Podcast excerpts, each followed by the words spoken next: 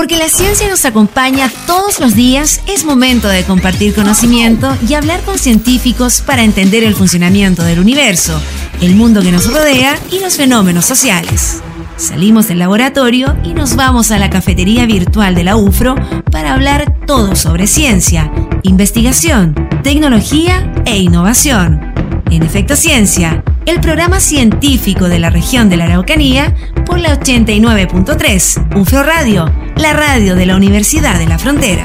Conduce Alex Seguel. Hola, ¿cómo están? Bienvenidos y bienvenidas a Efecto Ciencia. Ya comenzando este espacio que tenemos el día sábado de la tarde acá en UFRO Radio para compartir la ciencia, la tecnología, la investigación con Temuco, con Angol, con la región de la Araucanía y de esta manera seguir acercando la ciencia y la tecnología con la comunidad regional.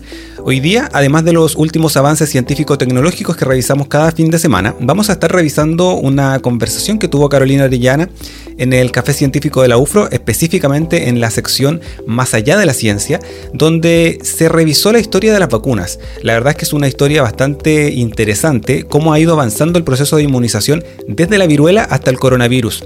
Carolina conversó hace unas semanas atrás con el doctor Alexis Calergis, él es académico e investigador de la Pontificia Universidad Católica de Chile y además fue la persona responsable de todos los ensayos clínicos que tuvimos en nuestro país con respecto a la vacuna Sinovac.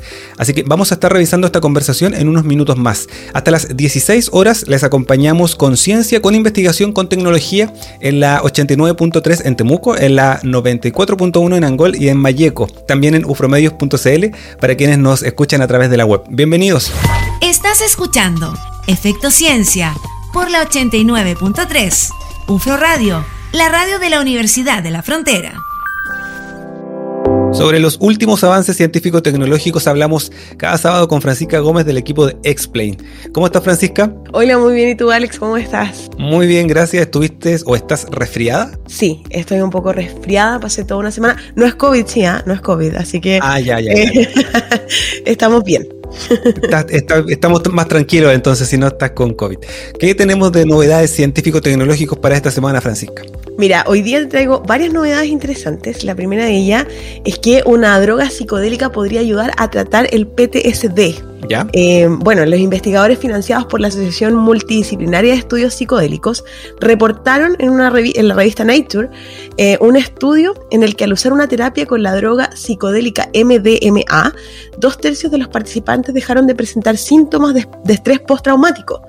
Eh, esta asociación espera confirmar estos resultados en un segundo estudio que está en proceso y que busca aprobar la terapia ante la eh, Food and Drug Administration eh, de la FDA en el año 2023. La idea de que el uso de psicodélicos funciona en sinergia con la terapia psicológica genera preguntas acerca de cómo poder optimizar en este caso el, uso de la droga, ya que los mecanismos neurobiológicos como lo es el MDMA facilita la psicoterapia eh, y aún no son muy conocidos, la verdad. No es la primera vez que se realizan estudios con esta droga, también, conocida como éxtasis, pero ahora resurgen tras varias décadas sin muchas investigaciones. Y además que el éxtasis no es la única droga psicodélica que se encuentra en estudio.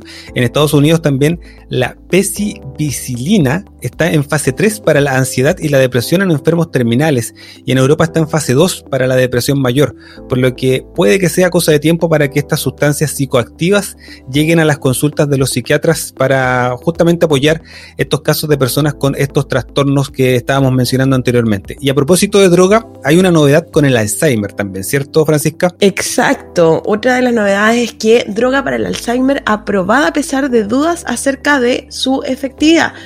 El anticuerpo Educanumab es la primera nueva droga para la enfermedad del Alzheimer que es aprobada en Estados Unidos desde el 2003. Sin embargo, la decisión de la FDA de aprobar la droga, manufacturada por Biogen, sorprendió a los expertos. Esto debido a que la evidencia de la capacidad de la droga para combatir, digo, el Alzheimer es poco concluyente. Biogen y la farmacéutica japonesa Eisai realizaron dos ensayos clínicos que incluían a más de 300 personas en 20 países, pero en 2019 anunciaron que detendrían ambos ensayos debido a que los datos no mostraron beneficios en los pacientes. Luego de todo esto, el mismo año, reinvirtieron esa decisión y rehicieron los análisis incluyendo nuevos datos. En el nuevo análisis, uno de los estudios demostró una disminución del 22% en el deterioro cognitivo de los pacientes, mientras que en el otro estudio surgió sin mostrar beneficio. Debido a esto, muchos expertos recomiendan a la FDA que soliciten un nuevo estudio clínico antes de aprobar el tratamiento, argumentando que la compañía no ha demostrado que el potencial beneficio de la droga superen a los riesgos por los efectos secundarios. Esto es muy interesante porque hay mucho interés en avanzar hacia un posible tratamiento en las enfermedades degenerativas, sobre todo en el Alzheimer, que con el permiso del señor coronavirus ya se había ganado el calificativo de la epidemia del siglo XXI. Y es que el aumento de la esperanza de vida, los problemas sociales que conlleva esta enfermedad y la complejidad para abordarla dibujan un futuro bastante sombrío para quienes la padecen. Es por esto que encontrar un tratamiento, Francisca, justamente sería una de las grandes noticias médicas de nuestra época y por esto mismo es que la aprobación del Educanumab por parte del FDA causa tanto interés o está causando tanto, tanto interés. Es el primer fármaco, de hecho, para esta enfermedad desde el año 2003 y el único que en teoría actúa sobre las causas y no sobre los síntomas. Ahora seguramente van a continuar los estudios para seguir avanzando sobre este tema, para revisar justamente cuáles son los beneficios de este fármaco y de esta manera lograr un consenso, porque como tú bien nos decías, todavía hay algunas diferencias ahí con respecto al fármaco y a la posible cura del Alzheimer. Francisca, vamos a tener más novedades, tenemos de hecho más novedades científicas para que sigamos comentando acá en el programa, pero vamos a hacer un alto. Estamos con Francisca Gómez del equipo de Explain revisando los últimos hallazgos científico-tecnológicos acá en Efecto Ciencia por UFRO Radio. Hasta las 4 de la tarde les acompañamos con investigación, ciencia y tecnología. Efecto Ciencia por la 89.3 UFRO Radio. Seguimos hablando de ciencia acá en UFRO Radio. Estamos con Francisca Gómez del equipo de Explain, revisando las últimas novedades científico-tecnológicas que aparecen publicadas en prestigiosas revistas y que les comentamos cada fin de semana acá en el programa. ¿Qué más tenemos, Francisca? Exactamente, tengo una muy buena novedad que dice que los dientes de una especie de quitón contienen un mineral raro que solo podemos encontrar en ciertas rocas. Investigadores reportaron que los dientes de quitón gigante del Pacífico contienen un raro mineral que solo se había observado en rocas. El mineral ayuda al molusco a unir su suave carne a los duros dientes que usa para alimentarse en las rocosas costas. Estos dientes están cubiertos, digo, de magnetita en el biomineral más duro conocido. Em, Científicos de materiales y sus colegas analizaron los dientes del molusco usando rayos X de alta energía y descubrieron que la interfaz entre los dientes y la carne del molusco contiene nanopartículas de Santa Barbaraita, un mineral con hierro que nunca antes se había visto en un organismo vivo un mineral en una especie de quitón. Claro que llama la atención ya que anteriormente la Santa Barbaraita hoy día estamos con nombres medios complejos. ¿ah? Solo se había encontrado en rocas y jamás en contextos biológicos. Este molusco necesita dientes duros porque esencialmente mastica rocas, y esto es literal, ¿ah? mastica rocas para raspar las algas y otras sustancias alimenticias. Por lo tanto, los dientes de este molusco es uno de los materiales más duros de la naturaleza y que están unidos a una estructura flexible en forma de lengua llamada rádula. Como todas las investigaciones, como todo lo que surge justamente desde la ciencia, posteriormente va avances que permiten también eh, generar nuevos productos, nuevas innovaciones que van en beneficio de las personas. Y en este caso, esta investigación podría permitir que los expertos desarrollen una tinta de impresión 3D capaz de crear un material ultra duro y duradero con ciertos beneficios para las personas. Un interesante también avance que surge justamente de este mineral que se encuentra justamente en un molusco una cosa bastante interesante también para aportar a la investigación. Bueno, y cambiando de tema un poco, eh, viéndonos todo esto de los beneficios de la investigación hacia las personas, tenemos otra novedad muy interesante. La nueva vacuna contra el COVID-19 muestra 90% de eficacia. La compañía Novavax anunció resultados favorables de un ensayo clínico de 30.000 personas en Estados Unidos y México para su nueva vacuna contra el coronavirus. La vacuna usa una proteína del SARS-CoV-2, una tecnología distinta a las demás vacunas de, eh, actuales del COVID, y entregó un 90.4% de eficacia en prevenir la infección por COVID-19 y 100% de protección ante un cuadro severo. Además, su, eficacia, digo, fue probada eh, con 8 de las variantes de interés y según los ensayos, la vacuna parece segura y con pocos efectos secundarios. Esto es una nueva vacuna, uno como que ya está medio familiarizado con las que escucha a diario y las que están aprobados acá en Chile por el, por el ISP, por el Instituto de Salud Pública. Pero también hay que decir que en el mundo hay un centenar de vacunas experimentales contra el COVID-19 en ensayos en humanos y que siguen en sus fases para poder apoyar el combate de esta pandemia. Y sobre todo en la, con la incertidumbre que está generando la aparición constante de las, de las variantes, digo, que se están generando en todo el mundo. Así que estas siempre van a ser buenas noticias para poder apoyar justamente desde la investigación a lo que se pueda ir generando en el desarrollo de esta pandemia por COVID-19. Exacto. Y finalmente quiero contarte la última noticia. Eh, bueno, esta es una noticia un poco alarmante. Las reacciones nucleares en Chernobyl están ardiendo nuevamente. Hace 35 años la planta nuclear de Ucrania explotó, generando el peor accidente nuclear en la historia. Ahora se reactivaron las reacciones nucleares de las masas de uranio que estaban enterradas en las ruinas del reactor. Em, científicos ucranianos se están preparando para determinar si las reacciones se detendrán por sí mismas o si se requieren intervención para prevenir otro accidente. En uno de los, de los institutos de seguridad de las centrales nucleares se reportó que los sensores están detectando un aumento en las emisiones de neutrones, una señal de fisión nuclear. El conteo de neutrones aumenta lentamente, lo que sugiere que aún se tiene unos cuantos años para resolver cómo sofocar esta gran amenaza. Cualquier solución que, a la que se llegue en este caso será de gran interés para Japón. Eh, quienes están lidiando con las secuelas de sus, del propio desastre nuclear que hace 10 años eh, ocurrió, el cual podría ser un peligro de gran magnitud eh, para toda la población. 35 años de Chernobyl y continúan apareciendo hallazgos, estudios y noticias de este accidente nuclear que, ocurrió, digo, en el año 1986. Incluso, Francisca, apareció un estudio hace poco que revela eh, lo que ocurrió con el ADN de los hijos de los afectados por esta catástrofe. Y además, eso se los voy a estar contando en el próximo bloque. Francisca, muchas gracias por actualizarnos con estas noticias científicas que nos traes cada semana acá en el programa. Muchas gracias a ti, Alex, por compartir con nosotros estas novedades eh, semana a semana. Y cuídate mucho ese resfrío para que te recuperes pronto y podamos seguir con las cápsulas Explain en el Café Científico. Así será, y con todas las secciones, incluyendo esta de todos los sábados. Que esté muy bien. Chao, Francisca, nos vemos. Nosotros seguimos, vamos a seguir hablando de Chernobyl, como les decía, en el próximo bloque. Hasta las 4 de la tarde hablamos de ciencia y tecnología acá en UFRO Radio. Efecto Ciencia, por la 89.3. UFRO Radio. El desastre de Chernobyl que ocurrió y sus consecuencias a largo plazo, justamente lo que estábamos comentando con Francisca en el bloque anterior. El 25 y el 26 de abril de 1986 se produjo el peor accidente nuclear de la historia en el actual norte de Ucrania, cuando un reactor de la central nuclear explotó y ardió. El incidente rodeado de secretos fue un momento decisivo tanto en la Guerra Fría como en la historia de la energía nuclear. Más de 35 años después, los científicos estiman que la zona que rodea la antigua central no será habitable hasta dentro de 20 mil años.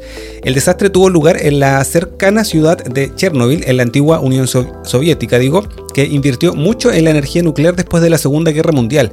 Y a partir de 1977, los científicos soviéticos instalaron cuatro reactores nucleares en la central nuclear que se encuentra al sur de la actual frontera de Ucrania y Bielorrusia. El 25 de abril de 1986 se programó el mantenimiento rutinario del cuarto reactor de la central nuclear Vladimir Ilyich y los trabajadores planearon utilizar el tiempo inactivo para probar si el reactor podía enfriarse si la central quedaba sin suministro eléctrico. Sin embargo, durante la prueba los trabajadores incumplieron los protocolos de seguridad y aumentó súbitamente la potencia centro de la central. A pesar de los intentos por apagar el reactor, otro aumento de potencia provocó una reacción en cadena de explosiones en su interior, donde finalmente el núcleo del reactor quedó expuesto y se expulsó material radioactivo a la atmósfera. El mundo enseguida se dio cuenta de que estaba presenciando un acontecimiento histórico. Hasta el 30% de las 190 toneladas métricas de uranio de Chernobyl estaban en la atmósfera y la Unión Soviética evacuó finalmente a más de 300.000 personas y estableció una zona de exclusión de 30 kilómetros de ancho alrededor del reactor. A 35 años de Chernobyl también hay estudios que revelan lo que ocurrió con el ADN de los hijos de los afectados por la catástrofe. Lo vamos a estar comentando en los próximos minutos. Hasta las 4 de la tarde hablamos de ciencia y tecnología acá en UFRO Radio. Efecto Ciencia Sobre el desastre de Chernobyl ocurrido en 1986, estábamos hablando anteriormente. En un principio eh, fallecieron 28 personas por el accidente de manera directa y más de 100 resultaron heridas. El Comité Científico de las Naciones Unidas para el Estudio de los Efectos de las Radiaciones Atómicas ha informado de más de 6.000 niños y adolescentes quienes desarrollaron cáncer de tiroides tras haberse expuesto a la radiación del incidente, aunque algunos expertos han rebatido dicha afirmación. Los investigadores internacionales han pronosticado que en la última instancia unas 4.000 personas expuestas a altos niveles de radiación podrían sucumbir a cánceres vinculados a la radiación y que más de 5.000 personas expuestas a niveles inferiores de radiación podrían correr la misma suerte. Con todo, las consecuencias totales del accidente, como los impactos en la salud mental y en las generaciones posteriores, siguen siendo tema de debate y de estudio científico. Actualmente, los restos del reactor están dentro de una enorme estructura de contención de acero desarrollada a fines de 2016 y los esfuerzos de contención y supervisión continúan y se prevé que las labores de limpieza continúan hasta el año 2065 por lo bajo y como mínimo. Esto sin duda que ha tenido impactos a corto, a mediano y a largo plazo, y el impacto del desastre en el bosque y la fauna circundante también sigue siendo un tema de investigación que se desarrolla hasta el día de hoy. En el periodo inmediatamente posterior al accidente, una zona de unos 10 kilómetros cuadrados pasó a denominarse el bosque rojo, porque muchos árboles adoptaron un color marrón rojizo y murieron tras haber absorbido altos niveles de radiación. Con todo, y debido a la exclusión de la actividad humana alrededor de la central nuclear, las poblaciones de algunas especies como linces y alces han aumentado y en el año 2015 los científicos estimaban que había hasta 7 veces más de lobos en la zona de exclusión que en reservas cercanas comparables y esto gracias a la ausencia de humanos. A 35 años de Chernobyl, existen también investigaciones que hablan de lo que ocurrió con las próximas generaciones, con el ADN de los hijos e hijas de afectados por esta catástrofe nuclear. Vamos a seguir hablando de Chernobyl y de esta catástrofe nuclear que ocurrió en 1986. Seguimos acá en Efecto Ciencia por UFRO Radio. Estás escuchando Efecto Ciencia por la 89.3 UFRO Radio, la radio de la Universidad de la Frontera. A 35 años del desastre nuclear de Chernobyl, las secuelas del accidente aún se dejan sentir en los miles de damnificados por la tragedia, porque la noche del 26 de abril de 1986, la explosión del reactor número 4 no solo dejó un rastro de muerte y desolación, sino también la posibilidad de analizar tal como si fuese un laboratorio los efectos a largo plazo tanto en personas como en animales. Aunque en la actualidad Chernobyl está fuera de servicio, queda bastante trabajo por hacer y se espera que los cuatro reactores sean desmantelados finalmente para el año 2064. Otro aspecto clave es el hecho que los científicos esperaban que el área pudiera ser una zona muerta durante siglos. Se lo estaba comentando anteriormente también, porque la vida silvestre se abrió paso y es posible hoy día ver osos, lobos, caballos, aves y otros habitando en el territorio libre de seres humanos. Es por ello que los investigadores ucranianos, japoneses y alemanes están analizando los efectos de la radiación en estos animales y su adaptación al nuevo medio ambiente. Ahora, ¿qué pasó con los hijos de Chernobyl? Que es lo que les comentaba anteriormente. Aún con el paso de los años existen muchas dudas sobre cómo afectó el accidente tanto a los humanos que recibieron la radiación de forma directa como a sus hijos. En este sentido, un nuevo estudio buscó analizar los posibles cambios genéticos que pudiesen ser traspasados de generación en generación. Una investigación publicada en Science se enfocó en la posibilidad que la radiación haya podido cambiar el ADN de las células de las personas que participaron en la limpieza de Chernobyl después del accidente o que fueron evacuados en localidades cercanas. Aunque la radiación puede dañar el ADN en las células de las personas expuestas, potencialmente con riesgo de cáncer, no estaba aún claro si espermatozoides y óvulos se verían afectados, derivando así en trastornos del desarrollo o en cánceres en descendientes de estas personas. Para averiguarlo, se analizó el genoma de 130 niños concebidos y nacidos luego de la catástrofe, esto es entre 1987 y 2002, cuyos progenitores estuvieron expuestos a algún nivel de radiación. Ahora, de acuerdo a los científicos, no hubo un aumento en la cantidad de mutaciones no detectadas en los padres ni en los óvulos o espermios. Según los científicos, el estudio ayuda a entender de mejor forma cómo la radiación afecta al cuerpo humano, además de llevar tranquilidad a quienes hayan estado expuestos a la radiación de la planta de Fukushima, tras el accidente del año 2001. 2011. A 35 años de Chernobyl, este estudio entonces da a conocer qué ocurrió con el ADN de los hijos de los afectados por esta catástrofe. Un estudio que analizó el genoma de 130 niños de padres expuestos a la radiación debido a los trabajos de limpieza en la zona tras el accidente. Una interesante información que compartimos con ustedes esta tarde acá en Efecto Ciencia.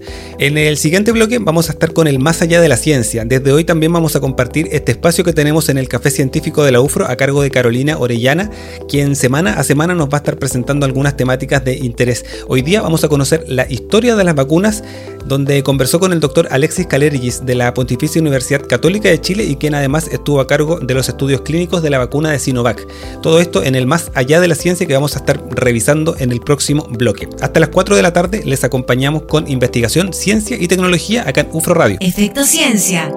Más allá de la ciencia. Es un podcast que realiza semana a semana Carolina Orellana de la Universidad de la Frontera, donde aborda una temática de interés con investigadores o investigadoras de distintos lugares de nuestro país. Queremos compartir con ustedes un extracto de estas temáticas en cada programa porque de verdad son interesantes y en temas que estoy seguro que les van a hacer mucho sentido.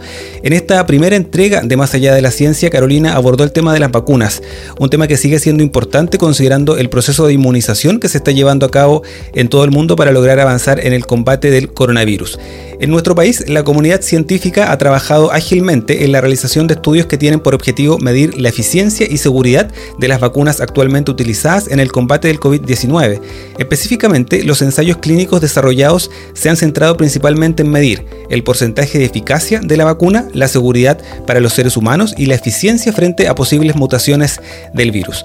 Por otro lado, la comunidad científica y en general la mayoría de la población valora positivamente esta asociatividad entre científicos científicas, el trabajo comunitario realizado por municipios, ceremis y centros de atención primaria, quienes en conjunto han logrado un trabajo eh, importante en la entrega de vacunas a la población de nuestro país. En este primer Más allá de la ciencia, Carolina Orellana habló con el doctor Alexis Calergis, académico e investigador de la Pontificia Universidad Católica de Chile y responsable en nuestro país de los ensayos clínicos de la vacuna Coronavac. Vamos a escuchar este primer Más allá de la ciencia.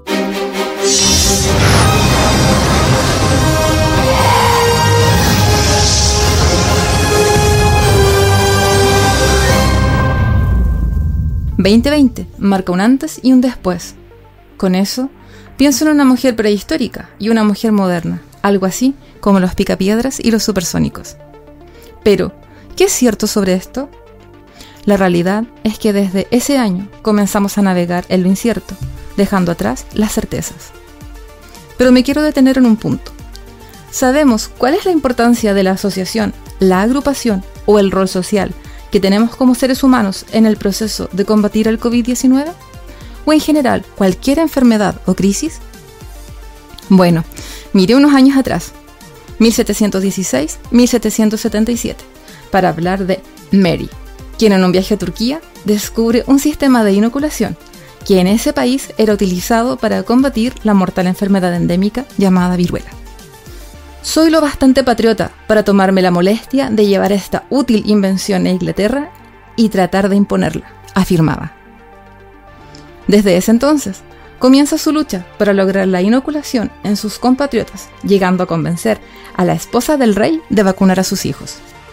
Países como Turquía y China tenían estrategias de vacunación em, que eh, personas que eran parte de las delegaciones diplomáticas de esos países, personas que venían de Occidente, y en particular una persona, una, poetisa eh, que se llama Lady Mary Wortley, ella era parte de la delegación eh, británica en Turquía, descubrió un procedimiento que tenían, que habían desarrollado eh, las personas en Turquía justamente para protegernos de una, de una enfermedad viral que se llama viruela y ese proceso de vacunación, en el fondo, em, ella lo conoció y eh, decidió que sus hijos lo utilizasen em, y también fue capaz de tomar este proceso y llevarlo a Inglaterra e influir en la comunidad científica inglesa para que pudiesen eh, empezar a darle espacio a la investigación en torno al desarrollo de vacunas. Parece ser que desde el origen del combate por las enfermedades, los movimientos sociales y la confianza de la población son fundamentales para aplicar las soluciones científicas. Creo que es importante destacar es que en nuestro país eh, y en los países de nuestra región em, hay una adhesión bastante alta histórica hacia la vacuna. Eh, Latinoamérica ha sido un país muy cumplidor en términos de eh, la adhesión a, la, a, las campañas de vacunación. yo creo que hemos visto cómo, por ejemplo, en nuestro país, que gracias al trabajo de la ciencia junto con el gobierno, la, red de consultorios nacionales, eh, logramos una campaña de vacunación, particularmente gracias a la alianza con Sinovac, que permitió, a raíz de una interacción científica, eh, que, busca, que, busca y sigue buscando el desarrollo conjunto de vacunas contra el coronavirus y otras enfermedades, eh, logramos acceder a una cantidad importante de vacunas que dieron realmente espacio para que se pudiera lanzar una campaña de vacunación masiva y hemos visto que la vacunación ha sido bastante efectiva a nivel tanto de la salud de, de, las personas que han recibido las vacunas y a los primeros eh, análisis de em, los resultados de los estudios de efectividad son favorables. En la actualidad, podemos observar la dualidad que tenemos y que tendremos respecto a cambios sociales y culturales. Uno de los grandes cambios sociales ha sido reconocer al mundo científico, quienes han estado en la vanguardia frente a los nuevos procesos de elaboración de vacunas, ensayos clínicos, estudios de caracterización de virus y sus variantes. Nos pone por delante el, gran eh, desafío de poder recuperar la manufactura de vacunas en nuestra región, idealmente en Chile, de manera que no tengamos que estar dependiendo de eh, desembarque de aviones que vienen del extranjero con vacunas, sino que eventualmente podamos también transformarnos desde la ciencia nacional en un país que pueda embarcar aviones para que vayan a todo el territorio, todo nuestro territorio, pero también hacia otros países con vacunas para eh, enfermedades que son de alto impacto eh, en salud pública. En Chile, las modernas tecnologías que se encuentran dentro de los procesos científicos han contribuido a adelantar los estudios que corroboran la seguridad de las vacunas y por ende la adquisición rápida de estas para poder inocular a la población chilena, sobre todo al grupo objetivo de riesgo. En términos simples, los y las científicas viven días ajetreados. Es como si se encontraran corriendo una gran maratón, intentando llegar antes que el coronavirus y sus mutaciones descifrar de dónde vino, cuán rápido se moverá de un paciente a otro, cuánto se agrava una persona que se contagia con esta enfermedad. Para la comunidad científica, lo fundamental es la asociación, y este año han podido ver los beneficios de su compromiso a realizar un trabajo compartido, aportando generación y entrega de datos, creando gracias a estos conocimientos nuevos conjuntos. En relación a este aspecto del trabajo nacional, eh, claro, este, estas colaboraciones em, recíprocas con diferentes grupos en otros países, como por ejemplo con China, em, son muy importantes y son fundamentales, pero también es fundamental el que tengamos asociatividad al interior de nuestro país. Y eso eh, lo establecimos formalmente eh, a través de un consorcio de, se llama Consorcio Científico para evaluar vacunas y terapias para COVID-19, en que participan 11 universidades y un documento formal que permitió, por ejemplo, ejecutar exitosamente cuatro estudios clínicos. Em, en particular, el que estamos nosotros haciendo tiene un componente científico bien fuerte, porque estamos, además de haciendo el, estudio clínico, estamos también em, comprendiendo desde el punto de vista científico cómo funciona la vacuna. Eh, generamos una primera publicación, que, fue la primera eh, de, esta vacuna Sinovac, eh, generada por la ciencia de un país distinto a China. Em, así que eh, eh, es muy importante eso que usted menciona de la asociatividad y la colaboración y cómo la ciencia chilena en vacunas también ha trabajado fuertemente en diagnóstico, en análisis de datos, todas las ciencias sociales, en educación, economía. Hay, claramente esta, esta pandemia tiene varios impactos en varios eh, frentes y yo creo que la ciencia em, puede aportar em, a, tratar de mitigar el, grave problema de la, pandemia y eventualmente introducir soluciones como las vacunas que, eh, que son resultados todos de la ciencia. Por otra parte, encontramos dentro de este proceso actores claves, que han sido los promotores de la difusión y de la adquisición de confianza en el combate contra el coronavirus. Los municipios, las agrupaciones territoriales de base, la atención primaria en salud, Ceremis de Salud, han sido fundamentales para que este trabajo sea dado a conocer por la ciudadanía. Por ende, ningún organismo puede pretender hacer el trabajo por sí solos. La asociación es fundamental, por lo que el llamado es a articular la colaboración y fortalecer las relaciones recíprocas entre actores sociales y científicos. Estás escuchando Efecto Ciencia por la 89.3, UFRO Radio, la radio de la Universidad de la Frontera. La historia de las vacunas desde la viruela al coronavirus fue lo que revisamos en el bloque anterior. Esto fue un extracto, ¿ah? fue un resumen de esta conversación que tuvo Carolina Orellana con el doctor Alexis Calerigis, académico de la Pontificia Universidad Católica de Chile y además responsable, como les comentaba, de, eh, los ensayos clínicos de la vacuna CoronaVac. La historia completa de esta mm, conversación, esta conversación en su eh, formato extendido lo pueden encontrar en todas las plataformas de podcast, en Spotify, en Google Podcast, en Apple Podcast, en YouTube también búsquela como Más allá de la ciencia, en cualquiera de estas plataformas y la van a encontrar. Bueno, también la pueden encontrar o van a encontrar todos los programas, todas las secciones y todas las conversaciones que tenemos acá el día sábado en Efecto Ciencia. También en las redes sociales estamos como arroba linkeados-cl, donde van a encontrar mucha información científica también en distintos formatos para seguir con este compromiso de socializar el conocimiento que tenemos acá acá en la Universidad de la Frontera. Hasta las 4 de la tarde les acompañamos con investigación, conciencia y tecnología acá en UFRO Radio. Efecto Ciencia nos tenemos que despedir, pasó muy rápido el programa como cada fin de semana. Nos volvemos a encontrar el próximo sábado a las 3 de la tarde en la 89.3 en Temuco, en la 94.1 en Angol y en Mayeco. Recuerden que todo el contenido está disponible en las principales plataformas de podcast. Se los digo cada fin de semana, pero se los vuelvo a repetir. Solo nos tienen que buscar como Efecto Ciencia UFRO Radio para que les aparezca en distintas aplicaciones. Estamos en Spotify, en Google Podcast, en Apple Podcast también. Tienen que buscar UFRO Radio, Efecto Ciencia y les van a aparecer todos los programas y las distintas secciones que compartimos con ustedes cada fin de semana. Recuerden también que el día miércoles tenemos Café Científico a las 7 de la tarde por la señal abierta de Ufrovisión, Temuco y Padre Las Casas por ufromedios.cl y también por las plataformas digitales de Ufro Medios. Estamos con la ciencia y la tecnología también en la televisión regional en el Café Científico de la Universidad de la Frontera. Cuídense mucho y nos vemos el próximo fin de semana. Que estén muy bien. Chao, chao. Terminamos el recuento científico de la semana. En el próximo programa seguiremos hablando de ciencia, investigación, tecnología e innovación.